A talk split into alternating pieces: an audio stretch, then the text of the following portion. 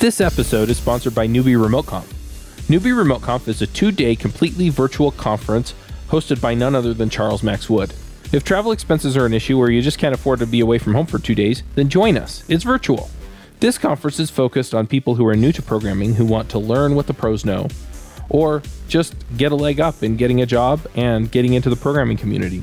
We'll have speakers from all over the programming community to help you stay current and a Slack room where you can connect with speakers and other attendees in real time. We'll also have a live roundtable video chat for attendees and speakers, plus we'll provide the talk recordings to you within days of the conference. Early bird tickets are available for $150 until May 12th, and the call for proposals is open until April 28th.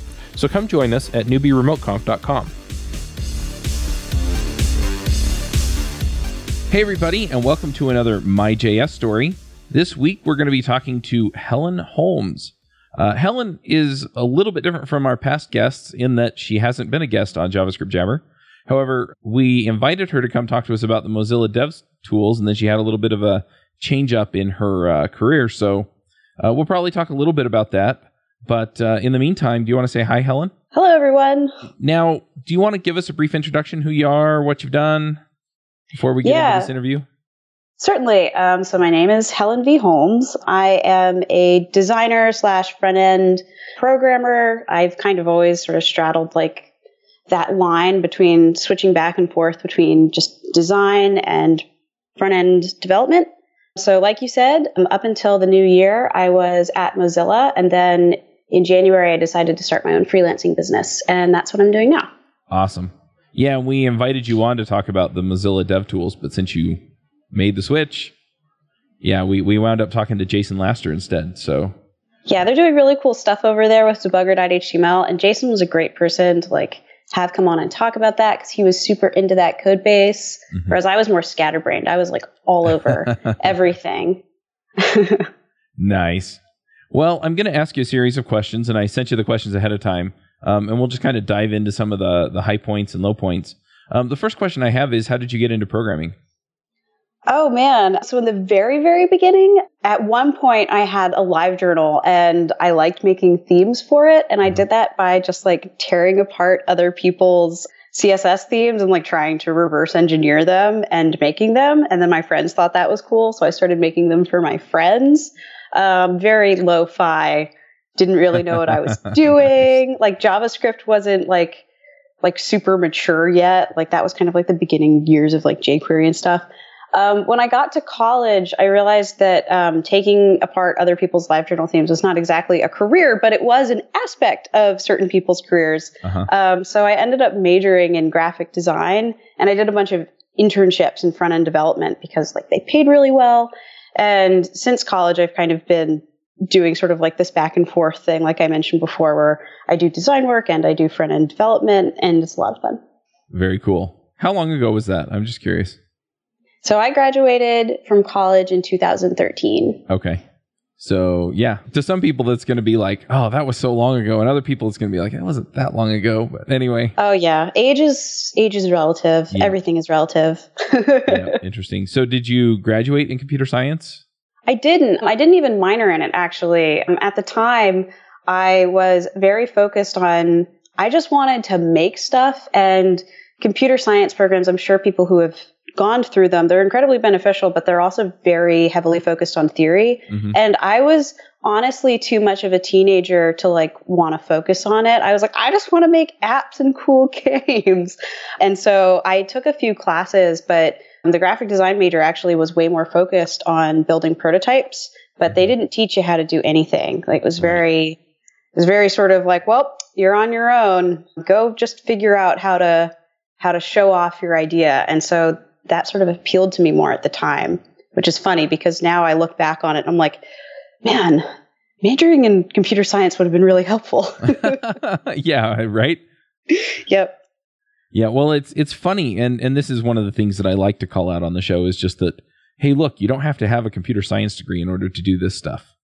Oh, no, you definitely don't. And I will say, like, I think that even a computer science degree can be totally wasted on you if you don't really have like the correct enthusiasm to like learning all of these paradigms, which at the time I didn't, and now I do. Yep. So, you know, And there are plenty of resources to learn all of that stuff. The internet is great. Yeah. Well, and you can learn it yourself. So, you know, you get the education that you want. And then if this is where you wind up, yeah, you go self-educate. There's so many places to go learn from. There really are. And I mean, I think that running your own podcast, Charles, I'm sure you'll agree with me on this. Like, so much of programming successfully is a lot about even just good communication. And you can definitely learn that in college and learn just like the specifics of how to code later. Yep. So how do you get from a graphic design major and tearing apart live journals to serious programming, quote unquote, serious programming? I don't know how serious any of the programming I do now is, but I'll try and answer that. So while I was in college, like I mentioned, I did a lot of internships. So I was doing like a lot of front-end internships. Like, they started as design internships, and more I was like always the person raising my hand to like build things, right? And slowly I started looking for internships that were actually focused on front-end development. When I graduated, I started actually my very first sort of like real job, quote unquote, was at Capital One. So the big bank where I was a front-end developer embedded into the design team, where I was doing prototypes for them and like working on basically communicating back and forth between the design team and what the design team had visions for and the production engineering teams. And so that was kind of where I got more serious. That was where I sort of realized like, man, both the design team doesn't know how to write JavaScript and our engineering team doesn't really know how to write JavaScript. Someone has to learn that. And I guess that person is me. Yep. And luckily, like I was like one of a bunch of other engineers who all kind of were coming to the same realization at the same time. And so we all sort of worked on, at the time we were writing a lot of Angular, and we started to write React just as I was leaving there. And so like we had sort of like a good community of people who were all trying to like improve our JavaScript chops all at the same time. Well, and it's interesting to me too. I think a lot of people who have been deep into front end and JavaScript development, they've been doing that since like 2008, 2009, 2010. And so, you know, if you graduated in 2013 and then kind of came into a shop that was picking that stuff up. Now, there are a lot of shops out there still that are kind of stuck on their back end, whatever it is. And, you know, then they have some problem that is really better solved on the front end. And that's when they start to make that leap. And so even the bigger companies like Capital One, you know, within the last 5 years, it was, oh, we actually need this stuff. This is actually helpful stuff. Yeah, that is so true. And Capital One is really a great example of it, because Capital One, for example, had all of this legacy code. They even called it the mainframe that was written in COBOL. And so they still had like large COBOL teams. And a lot of the people who had been writing web applications for them previously had been Java developers who they, you know, like their managers were like, you know, tomato, tomato, Java and JavaScript are the same thing, right? And would ask them to build out web applications. And as I'm sure you know, like that is just not true. Java and JavaScript are not the same things. And so Capital One was like at that time, at that period, was like coming to realize like, oh goodness, we need like proper front end teams. So it was kind of a fun spot to be in. Yeah. Yeah. And it's funny. We actually had Brendan Eich on JavaScript Jabber, and he talked about the origin of JavaScript. And yeah, they named it JavaScript to basically capitalize on the hype around Java. Yeah, it was, you know, like that was the cool language. That was like the big language. Well, cool maybe is a little generous. It was like the big, like business oriented language that everyone was using. So, yep, makes sense.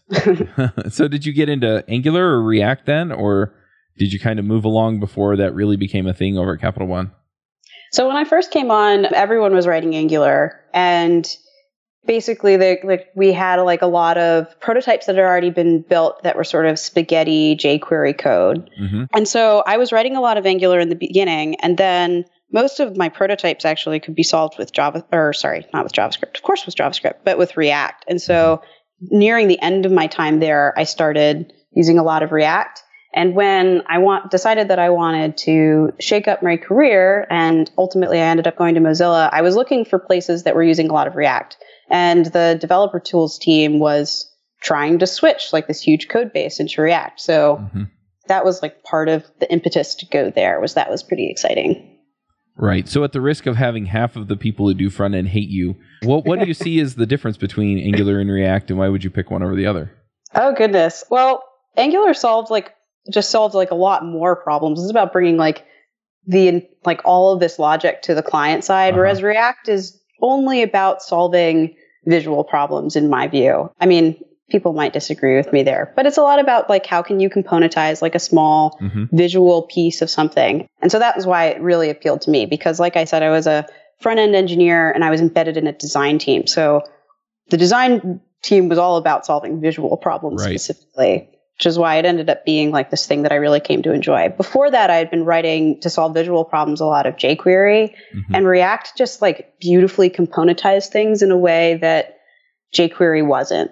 So, All right. I want to step back just a minute, because I usually ask how people got into JavaScript, and I think we kind of got that story from you a little bit, you know, just in the sense of, you know, I was doing design and I wanted to actually make stuff. But I guess I'm curious, why JavaScript and why the front end? I mean, why not, you know, do HTML generated by some back end, or, you know, some of the other things that were a little bit more common the further back you go? So I guess, why the front end? I think started with the front end really largely in part actually because of my graphic design major. When it came to building prototypes, the web is just so accessible. Like, it's so easy, and it's completely, arguably it's free if you already have put money into equipment to just like create an index.html file and hook it up to a CSS file and like get started, right? So there is this beautiful accessibility to that, that just, I think that really is kind of the answer. Like, it was just the easiest thing. I have like in my time since, like in some of those internships, like I was, some of them were Ruby on Rails shops. So, you know, sometimes I was working with views that were generated from the back end, and also like kind of as a pet hobby sort of thing. I really like doing iPhone development, and I'm really bad at it, but it's like, you know, it's like a lot of fun. Like, I think just like front ends in general are really fun, but the web is just so accessible, and there is just so much, and there is such a huge community. It's just so easy to get into. Right.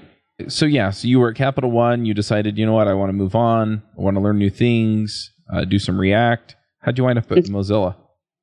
So I ended up at Mozilla because through a mutual friend, I met James Long, who would eventually become my colleague. We actually live in sort of the same part of the world. I live in a town called Charlottesville, Virginia, which is where the University of Virginia is. And he lives in Richmond, Virginia, which is about an hour away. And that's where the Capital One offices were.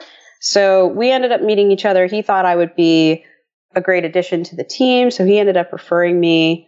And he also told me like kind of all the reasons why he thought it would be a good switch. Like, they were doing all of this React work. Like, I had been doing both design and front end development, and they were kind of looking for that sort of person who would like really understand the problems that engineers go through and could design experiences for engineers. So that was a large part of that switch. That makes sense. I'm curious, because usually when I think of Mozilla, I think of either like web standards or browser. And so I'm like, what do they use React for? So I was in sort of the browser team, and we were using React actually on, I know that when people think of the browser, they think of like a native application, and it is. The back end for it is all written in C++.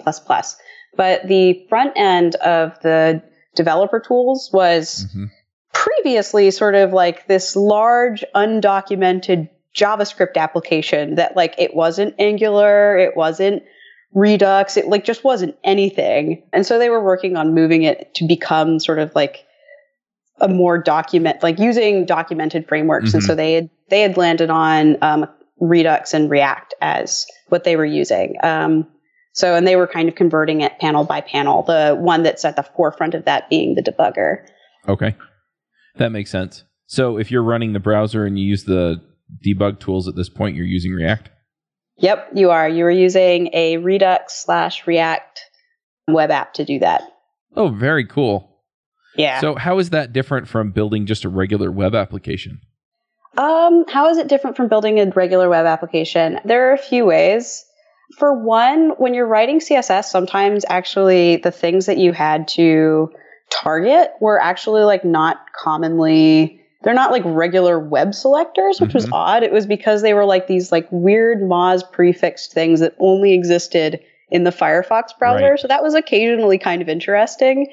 And also like the level of specificity like was incredibly, like it was really, really far down just to make sure that you were only styling the correct thing. It was also different in the sense that like, so the debugger.html project was partially exciting because we no longer had to do this, but for all of the other panels, we had to create and destroy every single time we made changes an entire build of Firefox. So right. Like, I'm sure everyone listening to this podcast has different build times for like their sort of like development setup, but ours was really long. Like you had to like, you know, like destroying and like recreating like an entire instance of Firefox just took a lot of time. Oh, wow. Yeah. So like that felt very different from like the web space that I'd come to before, where it was like, you know, like I would have my beautiful little gulp set up where it was all instantaneous and beautiful to like, oh goodness, I have to build Firefox. This will take 5 minutes, to sometimes when you had to build like a completely new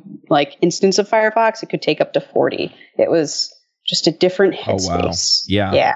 Yeah. I'm used to the web where the turnaround, even if I run tests, is less than 5 minutes. Yeah. So yeah, kind of a different paradigm there. Mm-hmm. So how long were you at Mozilla? So I was at Mozilla for about 1.5 years. I started there in 2015, and then January 2017 was when I started my business. Okay. And what made you decide, oh, I'm going to go freelance? Because most people hear that and they're like, oh, scary. So it was kind of scary. I think that it was sort of like a lot of things coming together at once. I had really been missing actually some things that I'd been doing a lot when I was at university. So things like branding and illustration. During my time at Firefox, I kind of was like a pet project. I was doing sort of all of these illustrations for swag, like stickers and pins and stuff. And they were normally just like funny jokes. If you've seen like sort of floating around at conferences, these like multicolored stickers that say DevTools, that's me. Nice. There are also like a series of pins I did where it's like the Firefox fox, but it's like wearing a skull mask and it says developer tools until death, please file a bug. I think that's what it says. I don't know. Like I was doing kind of like all these like silly illustration projects and I missed doing like regular branding projects. And so part of the decision to go freelance was like, oh, I want to do a variety of different things instead of just product work. Another thing is that James Long, I mentioned him earlier, he got my referral into the world of Mozilla. He was also going freelance at the same time. So I felt like I was in good company. Right. And then the last thing is that I'm related to a lawyer, and that really helped. Like, it wasn't as scary filing all the paperwork because I knew someone I could ask sort of like these terrifying questions about like, so how many like things do I need to do and in what order and like, who do I give all of my like tax money to? Like that actually really helped. Right. Makes sense. Yeah. Yeah. I've been self-employed for 7 years, almost 7 years. And I was freelance for 5 of those years. So yeah, it's definitely a different way to live. Yeah. It's like really powerful in some ways. Yeah. Like your schedule is your own, but it also comes with a lot of challenges. Yeah. Your schedule is your own, so you can work when you want, but if you don't work when you need to. Yeah, I know. It's all your fault. There's no one else to blame. Yep. So yeah, it's kind of an interesting way to do business. But yeah, I've always enjoyed being out on my own. So yeah, congratulations on that. Thank you. I'm having a lot of fun doing it. So the next question I usually ask is, what contributions do you feel like you've made to the JavaScript community? Goodness. I think probably the most like high impact, high like profile stuff was probably my work on like the Firefox browser. To be perfectly honest, didn't write a whole ton of code, but the little code that I did use is being used by a lot of people. So that's probably the biggest stuff. I would say probably the work I'm the most proud of actually in my time there was the stuff that I was doing for CSS Grid. CSS Grid is like just kind of exciting for anyone who does layout stuff on the web. And so the work that I did for that was like probably the stuff that I'm the happiest about. Nice. So what are you working on now? So we're not right now. I mean, obviously like I mentioned, I started my own business in the beginning of the year, and that's been kind of interesting, especially like just like figuring out like, how do I pair up the way that I want my skills to grow with like the right kinds of clients? Like that's kind of a thing that probably I'll be working on for the rest of my freelance career, really. And then I guess like when it comes to fun side projects I'm working on, the answer is I have too many and not enough time. Common problem. So, I know, common problem. And like, honestly, like the focus, right? You're like, oh goodness, there are a lot of cool projects and a lot of cool things I could be working on, but like, what are the ones that are like worth working on, right? So one of the things I'm trying to work on right now is I will call it an art project. It's translating JPEGs and sort of like pixel art. And I have like this, if you're familiar with hardware, they're called NeoPixels. They're basically these little programmable LEDs I'm trying to like work on, basically taking a matrix of values and displaying it on this light board. Right. And that's been fun because like I mentioned with like iPhone development, oftentimes feeling in over my head. I feel in my head on this project, but it's a lot of fun. I can identify with that, both not being good at the mobile development and feeling like there's a ton more out there that I just don't know. Oh, goodness. And I feel that way even with JavaScript. Like the JavaScript community is just so big. It's pretty normal that, you know, like you kind of have like your own little corner that you feel very familiar with. And then there's the rest of it. And that is a sea of things that you don't really know that much about. That's definitely true. That's a question I get asked a lot. Maybe I'll ask you this question is with everything that's out there in JavaScript, how do you keep current? The honest answer is that I don't. I mean, I try to stay current with like the tools that I'm using. So for me, that is React, really. Yeah. But in terms of like, do I try to be good at everything? The answer is no. I think that I'm able to kind of handle that and have sort of like my own personal existential angst instead by also being a designer. So like, you know, I worry all the time about all this design stuff that I'm supposed to be learning. And then I look on the other side of like kind of the stuff I do and look at all this engineering stuff I'm supposed to be learning and kind of just drop the ball everywhere and just got to really pick and choose. That wasn't a very good answer, was it, Charles? But nope, it's an honest one. I think it is a good answer. And I'll tell you why, because that's what I tell people to do. And what I mean is, I like it. Honestly, there's just so much out there. There's no way you're going to stay up on everything, right? And so what I tell people is it's like, look, where do you want to wind up? Like, what are you trying to do? What are you trying to accomplish with the keeping up? And for some people, it's, well, you know, I want to stay current in case I want to change jobs. Okay, well, what does that job look like? And what do you have to know for it? Keep current on that. Or, you know, well, I want to contribute in new and interesting ways at my current job. Okay, well, what do they need? And what is it, you know, then keep current on that. And so, yeah, a lot of it is just, okay, well, what is the context for your life? What really matters here? And then keep current on that. And so that's essentially what you said was, you know, I'm keeping current on the tools I use. And yeah, and then if something comes along that looks like it's going to pay off for you, then you'll figure that out too. Yep. And I think that honestly, just having faith in yourself to be able to learn new things is really important. Like if you think about it, you learned to code and I'm sure it was a stressful period of your life, but you were capable of it and you're going to be capable of it again. Yep. So, you know, like when something comes along that really interests you, then you should go ahead and learn it because you know that you're capable of it already. Yep, absolutely. All right. Well, the last thing that I ask people for is picks, and you weren't on JavaScript Jabber, so I don't know if you've heard these, maybe you listen to one or two of the shows, but it's essentially just anything that you like, that you've been enjoying, that makes your life better. It could be coding tools, it could be movies or music or something else. Have you ever felt like you're falling behind or that the programming world is moving so fast that it's impossible to keep up? Then there's the issue of where to go to make sure you're up to date. The answer is to join a community dedicated to discussing the latest in JavaScript. I mean, wouldn't it be nice if you got JavaScript Jabber all day? Well, you can, kind of. We've created a Slack community for JavaScript Jabber. That means that you can connect with our listeners and guests on a platform you're most likely already using. Plus, we've set up a Keeping Current channel that pulls stories from across the web to help you know what people are talking about. And coming soon, we'll be holding monthly webinars and roundtable video chats to connect with experts in the community and with each other. So come join us at javascriptjabber.com/Slack. What do you want to shout out about today?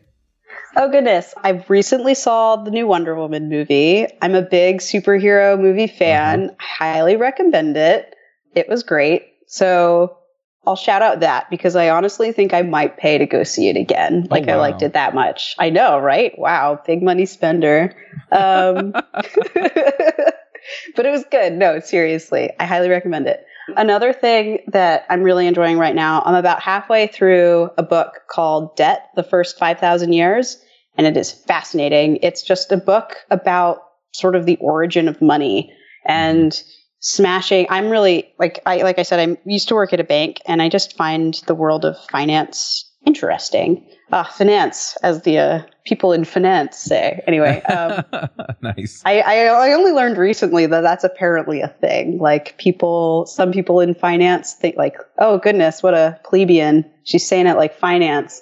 Well, anyway, I'm finding that book really interesting. Just like it's smashing all of these like preconceptions that I had and that lots of people have about like the origin of money and barter systems, and how like so much of what people say is the origin of money just aren't true. Yep. So those, I think, are the two things that like lately I've been liking a lot.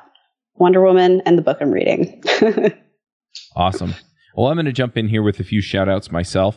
The first one is that I finally got everything together for the JavaScript Jabber Slack room. So if you want to come and join the conversations that we're having there, we're inviting all of our guests and everything. So it should be a fun place to kind of stay up on things and keep current.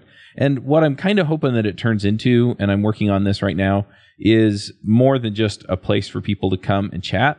I actually have a keeping current channel in there, and it pulls stuff from various sources and posts those posts in there. But the other thing is that I'm looking to do monthly or every other month webinars, and just bring experts in to talk about different topics. So, you know, it could be Chrome or Mozilla DevTools. It could be, you know, maybe we get Brendan Eich to come back and talk to us for, you know, but just kind of have sort of a users group where we can pull people in from anywhere in the world. And, you know, and then have attendees come in from anywhere in the world. Because over the last few years, I've wound up talking to a lot of developers that aren't really in a central location for technology or technologists. And they're like, how do I interact with people? And I'm hoping that I can provide that with something like this. So, so I'm getting all that together, and that should be great. And then this episode is going to come out around the beginning of July. And so... also keep an eye out. I'm probably going to have announcements out soon for some of the developer summits that I'm putting on. So Angular Remote Conf, I was doing remote conferences before, but I've decided to adopt the summit format. So Angular Remote Conf will be in August, and that's just going to be, you know, the regular conference format that I've done before. But JS Summit is going to be a JS Dev Summit or something like that. So keep an eye out for that, because it's going to be, a longer time span. Fewer talks per day, and I'm picking the speakers. Like, I'm not going to do a call for proposals, so I'm really looking forward to having some top-notch people come, because they're the people that you and I would all want to hear from. So yeah, I guess I picked all the things that I'm working on, but that's the way it goes sometimes. If people want to follow you on Twitter, see what you're working on GitHub, kind of keep up on the latest, maybe on your blog, where do they go, Helen? All right. That would probably be my Twitter. Twitter is like the source of truth. There, I am Helen V. Holmes. The V stands for Victoria. So yeah, like there, I like to post like stuff I'm writing and stuff I'm working on and designing and stuff like that. So that would be the place. Awesome. All right. Well, we'll wrap this one up, and we'll come at you with another story next week. Thank you so much for having me. Yeah, thanks for coming. Bye-bye. Bye. Bandwidth for this segment is provided by Cachefly, the world's fastest CDN. Deliver your content fast with Cachefly. Visit Cachefly.com to learn more.